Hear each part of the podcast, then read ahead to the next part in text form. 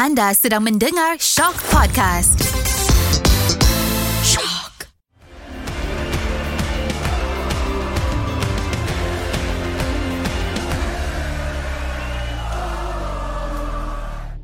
Assalamualaikum dan salam sejahtera, salam bola sepak Malaysia. Dia minggu ni istimewa sikit sebab kita ada dua kali Ultras Kuaci. Yalah sebab korang pun ada sebelum ni kata macam tak puas. Jadi kita bukan setakat bagi episod yang panjang, kita bagi terus dua episod dalam minggu ni.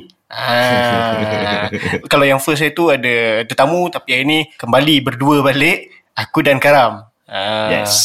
So kita dah bercakap itu benda yang heavy tapi hari ni pun kita ada benda yang heavy juga. Cuma kita cerita pasal liga dulu lah sebab kita tak cerita sangat hari tu. Jadi Ah, kepada yang tak tahu ah, kita bagi tahu lah result-result yang berlangsung di tengah minggu ni iaitu pada hari Selasa dan Rabu. Kita ada match uh, Sabah Terengganu. Ok ni epic Sabah Terengganu ni. Sabah menang 2-1 dia dia buat comeback. Kau tengok game ni Karam Aku tengok dan aku happy dengan Sabah. Ha, inilah sepatutnya pada aku inilah sepatutnya corak permainan yang yang skuad kendalian Datuk Ong Kim Swee ni tunjukkan masa lawan JDT minggu lepas. Tapi yalah mungkin lawan JDT susah sikit. Tapi inilah dia uh, kalau kita boleh cakap juga ni Nizam antara title contender punya match dan walaupun Terengganu lead uh, menerusi jaringan many odd injury time first half tak silap aku. Tapi Park Tae-soo dia skor 2 gol dalam tempoh 7 minit. Kedua-duanya melalui header melalui dead ball situation. Uh, dan tak silap aku dia dah berapa? 6 ke 7 gol di antara tak defender yang banyak gol boleh saing-saing Ya. dengan Harold Goulon lah. Ke, eh, Ah. dia main midfield kan? Bukan, bukan Eh, midfield, sorry, ya. lah. Tapi nampak Ah, macam dia main bertahan lah. Tapi dia punya sizing tu, boy, dia punya dia punya second goal tu, keeper tengah dulu lemas. lemas tak dan yang aku pelik every ev, almost every dead ball situation bola memang akan cari kepala dia bukan dia cari bola tau bola tu cari dia Oh, dengan adanya pakar set piece dalam squad macam Badrul Bakhtiar memang ya. Memang aku rasa dia dah training lah. Dah training lama memang Diorang dah tahu dah. Badrul tahu dia cari kepala Pak Tesu. Ha, Satu benda aku suka pasal Pak Tesu ni Kalau korang selalu tengok diorang punya social media semua kan Aku suka sebab dia boleh cakap Dia bukan cakap uh, bahasa Melayu tau. Dia siap dengan slang Dengan dialek Sabah. Ah ya ya betul betul betul lah. Uh, so dia macam betul-betul menja- menjiwai duduk kat Sabah tu. So betul-betul dia kira dekat lah dengan fans. So aku memang tabik lah dengan Pak Tesu ni. Dan uh, apa yang aku nampak dalam game Sabah Terengganu ni, Sabah seakan-akan dia dah belajar daripada apa yang berlaku masa game JDT. Dia hmm. disiplin sampai whistle penamat. Compared tu masa lawan JDT tu kita tengok bila hujung-hujung tu, bila yang gol JDT last tu, nampak dia orang macam mungkin dah dah rasa dah nak habis ni satu sama Ha, hmm. Tapi beza lawan Terengganu ni Diorang sampai habis Diorang betul-betul disiplin Something yang aku nampak Dan aku suka Bila Sabah boleh Improve berdasarkan Kekalahan yang lepas Betul. Dan dan tak dia orang tak ambil masa lama. Ti, dua apa ni tiga hari, tiga empat hari je untuk dia orang improve uh, performance dia orang tu. So, tahniah Datuk Ong Kim Sri, tahniah pemain-pemain Sabah. Aramaite. Oh kau macam semua tim lah. Sarawak ada Sabah ada Negeri Sembilan ada. Aku pun tak, tak tahu mana tu ni. Uh, So bila sebut pasal Sarawak ni Next uh, game adalah Kedah Sarawak lah. Kedah menang ke atas Sarawak 3-1 Nampaknya masalah Sarawak masih belum selesai. Kemudian hari Rabu punya game Adalah Hmm. First Penang tewas 0-1 kepada JDT. Uh, JDT terus menunjukkan ciri-ciri juara diorang ataupun bakal juara diorang dengan menang sikit pun tak kisah asalkan menang 3 point is 3 point. Uh, kemudian ada Melaka United seri dua sama menentang PJ City dan Oh, game ni best dah. Game ni best. Serius ah okey kau kena cerita. Aku tak Okay. tengok ni. Aku tengok dua-dua game. Aku tengok Penang JDT, aku tengok Melaka PJ City. So, aku rasa Aku tak tahu isu Selangor KL nanti kau cerita lah. Tapi antara dua game yang aku tengok ni, aku rasa Melaka United dengan PJ City betul-betul uh, entertaining. Ada empat gol. Darren Lock kembali mendapat sentuhan jaringan. Melaka United lead dulu through Manny Oti. Uh, kemudian Darren Lock score hasil kesilapan pertahanan Melaka United yang gagal clearkan bola. And then Guru K Guru Sami jaringkan gol daripada luar kotak penalti. Tapi aku honestly rasa Guru Sami tak patut dapat gol ni. Dia sepatutnya own goal daripada daripada Ifedayo sebab deflection massive deflection lah daripada kepala Ifedayo yang menewaskan uh, penjaga gol Melaka kemudian sebelum Sonny Norde world class finish doh Sonny Norde punya equalizer tu dia cut inside gunakan inside foot dia ke lead to the far post betul-betul dalam tiang gol tak ada chance lah untuk untuk keeper PJ City save bola tu eh. aku rasa honestly dua sama keputusan seri memang keputusan yang yang yang wajar untuk kedua-dua pasukan. Hmm, bila sebut pasal PJ City satu tim Lembah Kelang, kita ada juga derby Lembah Kelang Selangor menentang KL City. Aku tengok game tu sebab aku Okay. sebagai fan KL mestilah tengok. Ah, jadi uh, sejak tahun lepas, sejak tahun lepas nampaknya dua-dua tim tidak berjaya memungut tiga mata dalam keempat-empat perlawanan tak masuk Piala FA dan Piala Malaysia lah dalam Hmm. liga. Ah sebab dalam match ni pun seri satu sama Selangor mendahului menerusi kapten fantastik diorang Brandon Gunn yang aku mm-hmm. sangat berharap dulu sebenarnya dia masuk KL tapi dia pergi ke Perak dia pergi ke Selangor. So okay. Dan kemudian Selangor main 10 orang. Aku tak ingat siapa defense Selangor tu. Dia kena dua yellow. Uh, dan aku macam agak kelakar jugalah sebab dia orang rasa second yellow tu macam bukan yellow. Padahal uh, bila kat TV nampak lah dia tarik baju Fakrul Aiman masa tu. So deservedly uh-huh. second yellow. And then ada penalti tetapi diselamatkan oleh Sam Somerville. Tapi okay. Kemudian yang ambil penalti tu adalah Romel Morales. Tapi Romel Morales menebus dia punya kesilapan dengan menjaringkan gol penyamaan. Agak sayang bagi aku. Aku rasa agak sayang sebab KL main menentang 10 orang tu agak lama. Tak silap aku hmm. seawal minit ke-50 ke keberapa dah yang Selangor main 10 orang. Okay. KL tak capitalize on kekurangan pemain Selangor tu. Tetapi aku suka tengok gameplay KL second half. Sebab masa first half tu KL banyak main. Aku rasa dah few games diorang main yang jenis long ball. Mungkin diorang hmm. rasa nak capitalize ataupun menggunakan kelajuan Jordan Mintah. Tetapi aku tak rasa itu sesuai untuk dia. Dia bukan jenis berlari. Dia lebih suka hmm. bola kat kaki. Tapi bila second half aku perasan KL main lebih banyak bola grounder dekat itu yang sampaikan dap- boleh dapat penalti tu. Memang serius aku rasa sangat cantik. Even sebelum main 10 orang pun KL dah start main macam tu. Jadi aku harap Boyan boleh meneruskan taktikal yang macam tu berbanding main long ball. Sebab penat aku rasa. Sangat penat dengan keadaan cuaca sekarang. Sangat penat. Ha. Kalau kita perasan Zam di media sosial kebelakangan ni ramai penyokong Selangor yang mahukan uh, ketua jurulatih dia Michael Fighton Biner meninggalkan pasukan. Dan hari itu ada ura-ura mengatakan kalau Selangor gagal kalahkan Kuala Lumpur pada aksi Piala FA Michael akan dilucutkan jawatan lah tapi dah menang dan kemudian ni masih tak kalah lagi ni kan tak silap aku Masih belum sebab lepas ha. uh, diorang game Liga hari tu pun diorang menang lawan ha. Penang tak silap aku dan ni masih hmm. belum kalah. Mungkin penentu dia adalah game lawan Sabah lah sebab aku rasa Selangor ni dah sekian lama diorang punya aim adalah for now aku rasa diorang tak aim pun juara Liga tapi hmm. diorang sekarang aim diorang adalah Asia dan satu-satunya ru- cara untuk diorang ke Asia adalah menerusi Piala FA nanti. Ha, jadi aku oh. rasa apa yang akan menentukan nasib Michael ni adalah Piala FA tapi still aku rasa diorang akan bagi masa sampai hujung season lah. Aku pun harap dia orang akan bagi mas- Selangor akan bagi masa kepada Michael sampai ujung season tapi rata-rata yang aku nampak lah dekat media sosial dia orang berbelah bagi dia orang nak menang lawan KL tapi dia orang tak nak Michael kekal untuk penyokong Selangor ni lah so aku harap dia orang teruskan bersabar teruskan bertabah sebab Selangor dalam diam ni dah naik nombor 5 ni dah 6, 16 point tak silap aku so just 4 point off the top 3 Betul. so tak ada lah tak adalah jauh sangat. So still masih boleh tamatkan musim dengan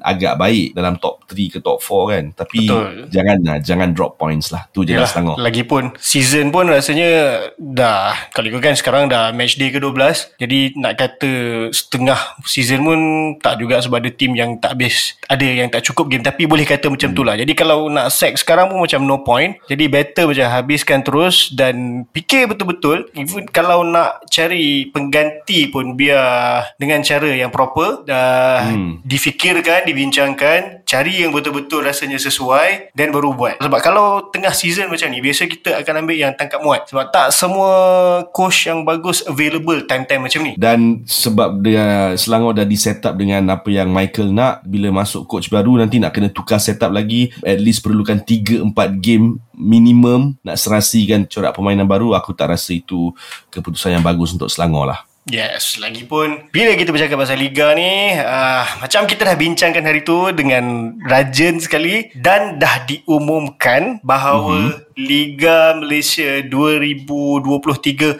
akan ada perubahan. Ha. Yes. Apa Sikit perubahan dia. Cerita sikit. Okey, dia hmm. daripada apa yang aku tengok daripada website MFL ni, dia ada enam aspek utama. Ah satu yang kita dah kita dah teka dah hari tu. Dia daripada 12 kelab jadi 18. Baik. Ah, tapi Liga Premier dia mansuh mansuhkan dia tapi dia mansuhkan tu dia bukan terus di setakat ni dia kata dalam tempoh tertentu sebelum hmm. akan dilancarkan semula sebagai liga semi pro liga semi pro ni aku teringat dulu-dulu eh zaman oh. Daniel ha, zaman-zaman dulu kan sama semi pro ha. so liga premier akan jadi tu aku rasa sebab dia akan ada juga program pembangunan kelab dilaksanakan bersama AFL untuk pasukan M3 okay. and then sebab liga premier dah tak ada jadi dia akan buat liga simpanan lah reserve league ha. so di reserve hmm. league ni yang aku faham adalah dia macam EPL tak aku ada buat di mana dia jadi penyambung lah bahkan penyambung dia macam untuk budak-budak piala presiden piala belia kadang-kadang lepas lepas tu diorang dah tak ada ataupun tak ada jalan diorang nak terus lompat ke tim senior tak boleh ataupun Betul. mungkin tak cukup pengalaman lagi and tim tak berani nak memperjudikan nasib hmm. jadi liga reserve ni akan jadi macam tengah-tengah lah untuk diorang Oh, okay, okay, okay. At least ada minit permainan lah. Yes, dan dan sebab kalau sebelum ni kita bercakap pasal ada tim-tim ni ada feeder team. Hmm. Sekarang semua tim kena ada reserve team. Ah jadi feeder-feeder team hmm. ni tak ada dia ganti dengan reserve team tapi yang bagusnya sebab uh, reserve team ni dia akan banyak pasukan bawah 23 tahun. Hmm. Kemudian dia punya okey ini ini yang macam ada kita akan bincangkan tapi ini orang banyak salah tengok mungkin pasal kuota pemain import. Okay. Uh, sebab dia sekarang ni MFL dia nak ikut sejajar dengan AFC. Jadi dia bagi uh, tak silap aku sembilan. Betul sembilan. Ya, ha. Sembilan main import. Tapi yang akan main hanyalah lima plus one. Dan uh-huh. uh, baki tu akan reserve team pun boleh main tapi dua orang tak silap aku. Ah, hanya dua orang di atas padang. Yes. And hmm. then uh, seterusnya format Piala FA dan Piala Malaysia uh, dikhabarkan akan dirumuf semula sebab bila dah 18 team game bertambah. Jadi mungkin hmm. akan ada perubahan kat situ lah. Rasa silap-silap hmm. akan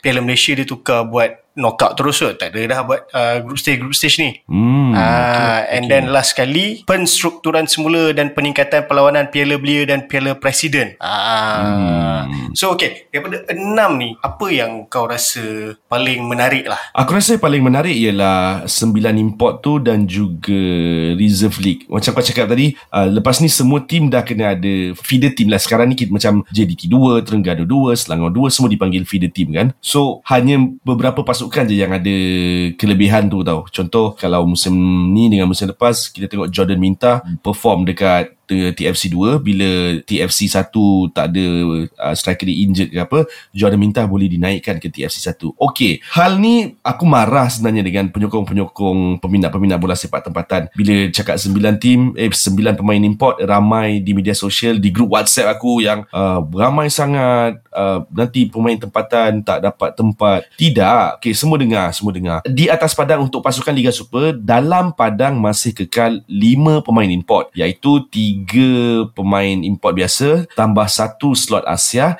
dan satu Asia Tenggara. Jadi kekal dalam atas padang memang kekal lima pemain import macam musim ni. Cuma tambahan dia ialah satu lagi pemain import di bangku simpanan. Betul kan Zam eh? Betul. Nah, so apa jadi pun masih ada slot untuk enam pemain tempatan beraksi. Dan sebelum kita nak cakap lima import ni pun ramai sepatutnya tiga. Okey, dengar dulu. Pemain import ni tak wajib diturunkan. Kalau pemain import ni tak perform, contoh contohlah aku ambil lah contoh negeri sembilan. Gustavo tak perform sebagai seorang penyerang. Tak wajib pun uh, coach K. Devon turunkan dia. Tapi kalau coach K. Devon nak turunkan dia jangan marah MFL kau sebagai penyokong kau marahlah pasukan tu. Kenapa nak turunkan pemain yang tak perform? Bagilah peluang kepada pemain lain. Itu satu. Kemudian bila cakap pasal sembilan pemain import nanti yang cakap macam mana pemain-pemain muda ni nak berat, nak dapat tempat pula. Okey, dalam liga simpanan tu nanti dua je pemain import dibenarkan berada dalam padang pada satu-satu masa. So, bila start dengan dua pemain import, kalau nak masukkan satu lagi pemain import yang di bench untuk liga simpanan ni nanti, dia kena gantikan pemain import yang dalam padang. Jadi, minimum pemain bawah 23 yang wajib beraksi untuk liga simpanan ni 8 orang. Still, kalau minimum 8 orang campur dua pemain import itu pun kalau coach beria nak turunkan dua pemain import minimum 8 pemain muda ni memang nak akan dapat perlawanan kompetitif minit permainan menambahkan pool player kita untuk skuad bawah 23 yang dan akan beri peluang yang lebih besar kalau mereka ni perform ke uh, menembusi skuad senior. Jadi secara total perancangan penstrukturan semula yang dibuat yang diumumkan oleh MFL ni atas kertasnya bagus. Sangat-sangat bagus. Kalau sebelum ni penyokong cakap kita ketandusan penyerang kita hanya assign pemain import. Okay Sekarang pemain muda dah ada. Pemain uh, untuk Liga Simpanan ni kan So kita kena start daripada sini lah Daripada under 23 ni untuk kita cari bakat-bakat baru. Kalau nak marah, tim Liga Super semuanya pemain import jadi striker. Bukan salah MFL. Perlu diingatkan, MFL benarkan 9 pemain import ni. Dia benarkan, dia tak wajib kan. Jadi semuanya jatuh kepada pasukan itu sendiri. Dan ada juga yang aku dengar, Ya Allah Zam, banyak komplain. Komplain aja korang-korang ni. Geram aku. Ah, betul kau ni. Komplain pula ni macam mana kita nak bayar, macam mana kelab nak bayar gaji kalau sembilan pemain import ni yang ada lima ni pun gaji sangkut. Salah MFL ke kelab tak bayar gaji? Kalau kau tak ada duit, kau janganlah ambil sembilan. Kau ambil je tiga kalau kau tak ada duit. Bila dah ambil tiga, nanti aku yakin ni ni akan cakap, boleh lah. Contoh JDT banyak duit, Selangor banyak duit. Boleh lah ambil sembilan. Kelab tu carilah duit kalau nak bersaing betul-betul. Betul ke salah aku cakap Nizam? Betul. Ya, jadi kepada yang di luar sana, aku memang geram. Aku memang geram dengan komen-komen yang tak berasas, komen-komen yang sekadar baca headline. Tolonglah baca sebelum bagi komen-komen macam tu. Okey, rakyat-rakyat jelata sekalian. ha, membaca tu jambatan ilmu, baca, ikra. Ah, geram aku. So, secara totalnya aku boleh rumuskan apa yang bukan menjilat tidak, tapi apa yang MFL buat ni ialah apa yang kita komplain selama ni. Ketandusan pemain muda, pemain muda tak dapat minit permainan, pemain muda tak dapat perlawanan kompetitif, uh, tak ada penyerang. Ini penyelesaian dia. Tapi macam Rajan cakap dalam episod sebelum ni, perlu ada tempo settle down tu. So mungkin satu dua musim ni kita belum dapat sebenar-benarnya uh, result yang kita nak. Bagi masa untuk capai kejayaan, kita kena bagi masa, kita kena sabar.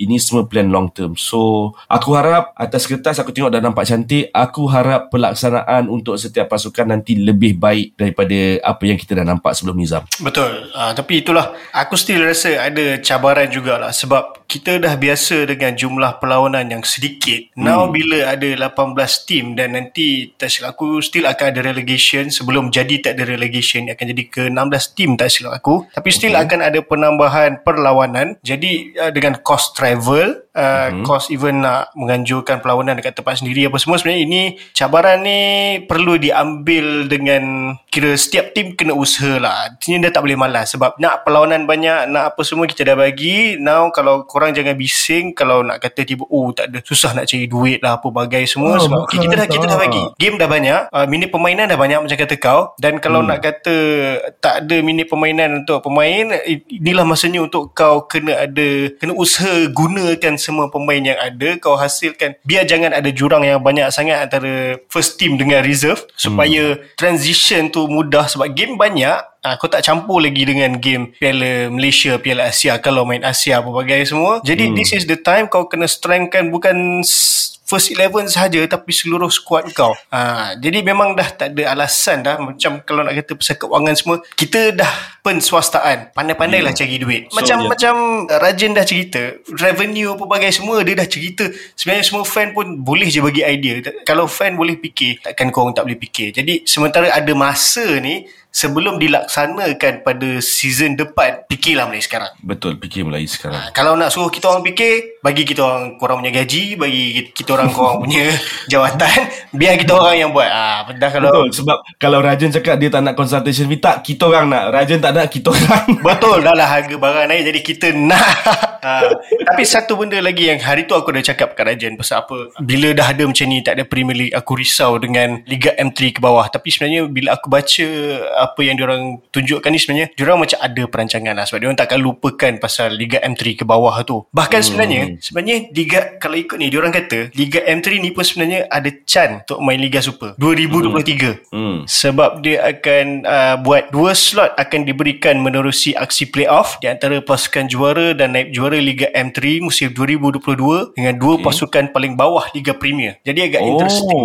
Interesting ni dia buat playoff ni. Hmm. Cuma aku tak tahulah sebab benda tu masih bergantung kepada diorang punya financial apa semua sebab kadang Liga M3 ni nak lompat ke Liga Premier pun struggle dari segi Betul-betul sebab, keuangan. ha, sebab seingat aku berdasarkan ni dah lama lah aku baca rule ni untuk naik ke Liga Premier satu-satu pasukan tu kena ada a certain amount of money dalam account diorang so jumlah jumlah wang tu memang besar lah Yes. dan aku tak rasa banyak pasukan M3 yang ada jumlah wang sebanyak tu. So itu antara cabaran. Tapi kalau ada pasukan M3 yang betul-betul bersungguh-sungguh nak beraksi ke tahap lebih tinggi, ke peringkat yang lebih baik dalam saingan Liga Malaysia, uh, kenalah, kena, kena usahakan jugalah untuk Betul. dapatkan Ada satu wang tip, tersebut. ada satu tip M3 sebenarnya yang aku harap boleh naik. Sebab Hmm, siapa apa tu? Ha, Perlis United tak silap aku nama dia. Sebab kita Ah. macam dah lama tak ada Perlis. Aku ingat Perlis zaman Filemon Cipeta apa semua dulu kan. So macam kita merindui Perlis tu. So Perlis United cepatlah. Sementara season masih ada ni,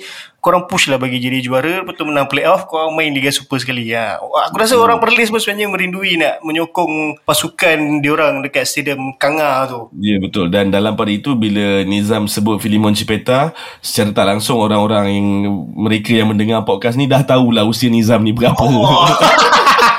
eh tak tak Aku google tau Uh, sebab M3 ni uh, bukan setakat Liga Super tapi tengok pun dia kata akan ada bagi chance uh, Piala FA macam kita tahulah even season ni dan season 2020 pun dah buat dah. Dan katanya akan buat lah untuk petas playoff. Jadi tim-tim M3 ni adalah juga dia orang punya sasaran. Sebab kalau tak macam Hmm. kita buat bila tak ada Liga Premier for few season ni sampailah diperbetulkan tu mungkin orang tak nampak lah apa tujuan main M3 ni shot sendiri ke jadi bila Hmm. dia buat ada main Piala FA dan juga siapa menang ataupun yang top berapa tu akan main playoff Piala Malaysia ni at least ada something untuk diorang kejar lah. betul betul betul betul. Ha, jadi kepada yang main M3 tu jangan jangan rasa sedih lah. Ha, sebenarnya masih ada ruang untuk korang berusaha dan mungkin akan jadi jembatan untuk korang mungkin ke Reserve League dulu dan kemudian ke Liga Super kalau mana-mana pemain lah. Ha. Ya. Yeah. Uh, so itulah uh, kita pun dah bual panjang pasal pasal penstrukturan semula yang diumumkan oleh MFL ni.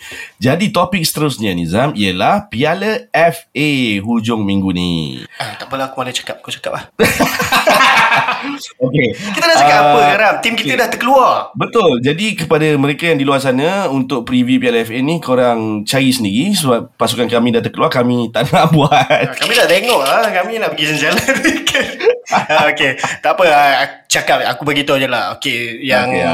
ada is First match adalah Terengganu menentang Kuching City. Satu-satunya wakil daripada Liga Premier. Come on Kuching City. Come on Terengganu kasih tapau Kuching City. Eh, bagilah Kuching City pergi. Lepas tu Okay Ini uh, Yang ni menarik sebenarnya uh, Nak tengok Sebab uh, Tim yang kalahkan KL nak main ni. Sabah menentang Selangor. Okey, Ini ha. aku rasa akan jadi satu perlawanan yang Sangat menarik. Sabah menentang Selangor. Jadi Hmm. kemudian Ah ni dia macam rematch lah sebab hari tu seri dalam perlawanan liga. Melaka United menentang JDT. Ooh. Itu Dayo main tak ni? Hmm, kalau keluar apa-apa berita kita tunggu je dalam tempoh terdekat ni. Ah, dan akhir sekali adalah Sri Pahang menentang Penang FC. Jadi okey, apa kata sebab kita tak nak borak kita lagi sebut nama tim kita. Jadi apa prediction kau? Siapa yang kau rasa akan menang dalam semua perlawanan? Okey, first kali Terengganu Kuching. Okay, aku memang target Terengganu lah. Aku rasa story underdog layak jauh ke dalam peringkat knockout stage ni kan adalah story yang semua orang suka tau. Tapi jarang cerita macam ni berakhir dengan uh, happy ending untuk pasukan kerdil macam Kuching City ni. Uh, untuk mengelakkan uh, aksi separuh akhir ataupun akhir yang berat sebelah, aku sorry lah Kuching City, aku cakap facts lah eh. Um, aku lebih rela Terengganu menang lah dan aku nak Terengganu menang supaya hanya pasukan yang terbaik uh, berada pada peringkat semifinal dan final supaya perlawanan nanti lebih berkualiti. Okay, aku nak lawan kau aku bagi Kuching City lah. Sebab Okey. aku teringin nak tengok tim-tim kecil macam ni. Sebab macam tengok kalau dekat England, tim-tim macam Wigan, Portsmouth boleh hmm. pergi kan. So aku harap adalah wakil Liga Premier yang fight sikit kan. Aku macam Piala Malaysia tahun lepas lah KL menang kan. Ah, Dia macam mm, dia ada tim nama City kat belakang kan. KL lawan JDT tu aku rasa still boleh fight. Kau ingat tak ada satu tahun tu tak silap aku Kelantan kot lawan my team. Lawan Ke main macam mana? Bukan, bukan. Aku ingat MPPJ pernah menang. Ah. Pernah menang. Betul tak ada satu final Piala FA tu Ya Allah One sided kau-kau Kelantan lawan aku tak ingat lah tim tu Game tu 1-0 ke 2-0 Kelantan menang final Ni zaman-zaman PR Zaman-zaman Zaman-zaman ultimate Kelantan lah time tu Ah, so kita boleh tahu umur karam berapa lah. Kuang hasam Dan match tu one-sided. Sangat-sangat tak entertaining lah Untuk neutral macam aku. Orang uh, fan Kelantan memang happy lah. Menang. Cuma sangat-sangat tak adil lah. Aku nampak tu memang Memang Ui tak best yang final macam ni. Uh. So sebab tu Sebab tu lah aku tak nak kot Kucing City pergi. Tak apa kucing? Korang ambil semangat KLCT dan MPPJ dulu dan terus mara. Okay next. Sabah Selangor. Alright. Ooh, aku nak Sabah tapi aku still nak penyokong Selangor rasa pedih berada di bawah kepimpinan Michael Factenbeiner ni. So semoga Selangor yang pergi. Aku rasa aku memilih Sabah lah. Tak aku nak pilih Selangor. So aku rasa Nah, Sabah. kau tak boleh lah. Kena pula sebab uh, Sabah main home dan aku rasa lepas diorang menang lawan Terengganu tu diorang tengah dalam mood yang baik lah. Jadi Hmm. ada ada chance untuk ni. Okay next Melaka JDT. Easily JDT kot. Mana dah tahu Kak Jaiban juga Melaka boleh. Melaka ni. Okay, jap aku okay, aku aku aku nak predict lagi sekali. Melaka boleh menang kalau Ifedayo main. Tapi hari tu Don Sri Fedayu tak ada. Yelah, Seri Ifedayo tak ada. Kalau Ifedayo ada, mungkin menang. Betul juga kata kau tu. kita, kita, kita tengok, kita tunggu berita dalam hari Khamis Jumaat ni macam mana. Dan akhir sekali, Seri Pahang Penang. Menarik tau Seri Pahang Penang hmm. ni sebab dia bottom tu kalau kat liga tapi Betul. sampai ke quarter final eh. Susah. Game dalam aku rasa banyak game game ni yang paling tak tak tak jelas selain daripada Sabah Selangor tapi Seri Pahang dengan Sabah Penang- Selangor dia tak jelas sebab uh, kedua-dua pasukan yang ada potensi. Tapi Pahang Penang ni tak jelas sebab kedua-dua pasukan di dua tangga terbawah liga. Itulah sebab hari tu tak silap aku Pahang pun ada main lawan tim Liga M5 ke apa? Kalah. So macam tak tahu lah Oh. Macam mana kan. Tapi Mungkin mungkin lah Mungkin. Sebab Tapi Penang Penang ada coach baru kan? Uh, Coach Zainal. Okay, kalau macam tu aku pilih Penang lah sebab Coach Zainal nak prove something kepada bekas yes, pasukan dia. Hmm. Dia ada The know how Untuk ni kan? Jadi mungkin lah Mungkin lah. Kita tengok macam mana. Even tadi pun Dia lawan JDT Kalah pun 1-0 je. Tapi Pahang Hmm. menang lawan JDT Eh Seri Eh, Seri. Seri satu away. Ha. Seri away. Away, yes. ha, Ha. Jadi Pahang ni Eh, apa benda pula? Tak, aku nak tanya kau. Kenapa kita nak nak predict match diorang ni berdasarkan performance diorang lawan JDT? Eh, itu aku sama. Penting sangat ke JDT ni kita nak compare kan Tak dengan. JDT? Ah, tapi tengok macam tu lah. Uh, so sebab dua-dua tim ni dia macam ada time dia baik, ada time dia hmm, uh, jadi agak okey lah. Senang cerita aku pilih Penang lah sebab Ah, uh, okay. ada man, ada coach baru kan jadi aku pilih hmm. Penang lah. Uh, jadi alright, alright. itulah kita orang punya prediction dan itulah dia untuk episod kedua minggu ni. Ah, Hmm. Untuk episod kedua minggu ni Hadiah tapi di untuk korang. Hadiah untuk korang sebab korang rasa nak panjang sangat kan. Kita bagi tu dua episod. Jadi uh, macam biasa kalau ada benda yang macam okay benda pasal liga ni kita boleh bincangkan lagi kalau ada benda yang menarik kita akan cerita lagi uh, dan macam Karam cakap apa-apa baca dulu ikhra Hmm, Iqra. Ha, jadi itulah dia untuk episod kali ini. Sekali lagi saya ucapkan terima kasih kepada, kepada semua yang sudi mendengar, yang dah lama mendengar kita orang berborak ni. Ha, jadi terima kasih. Saya Nizam. Saya Karam. Selamat maju jaya dan selamat bola sepak Malaysia. Assalamualaikum.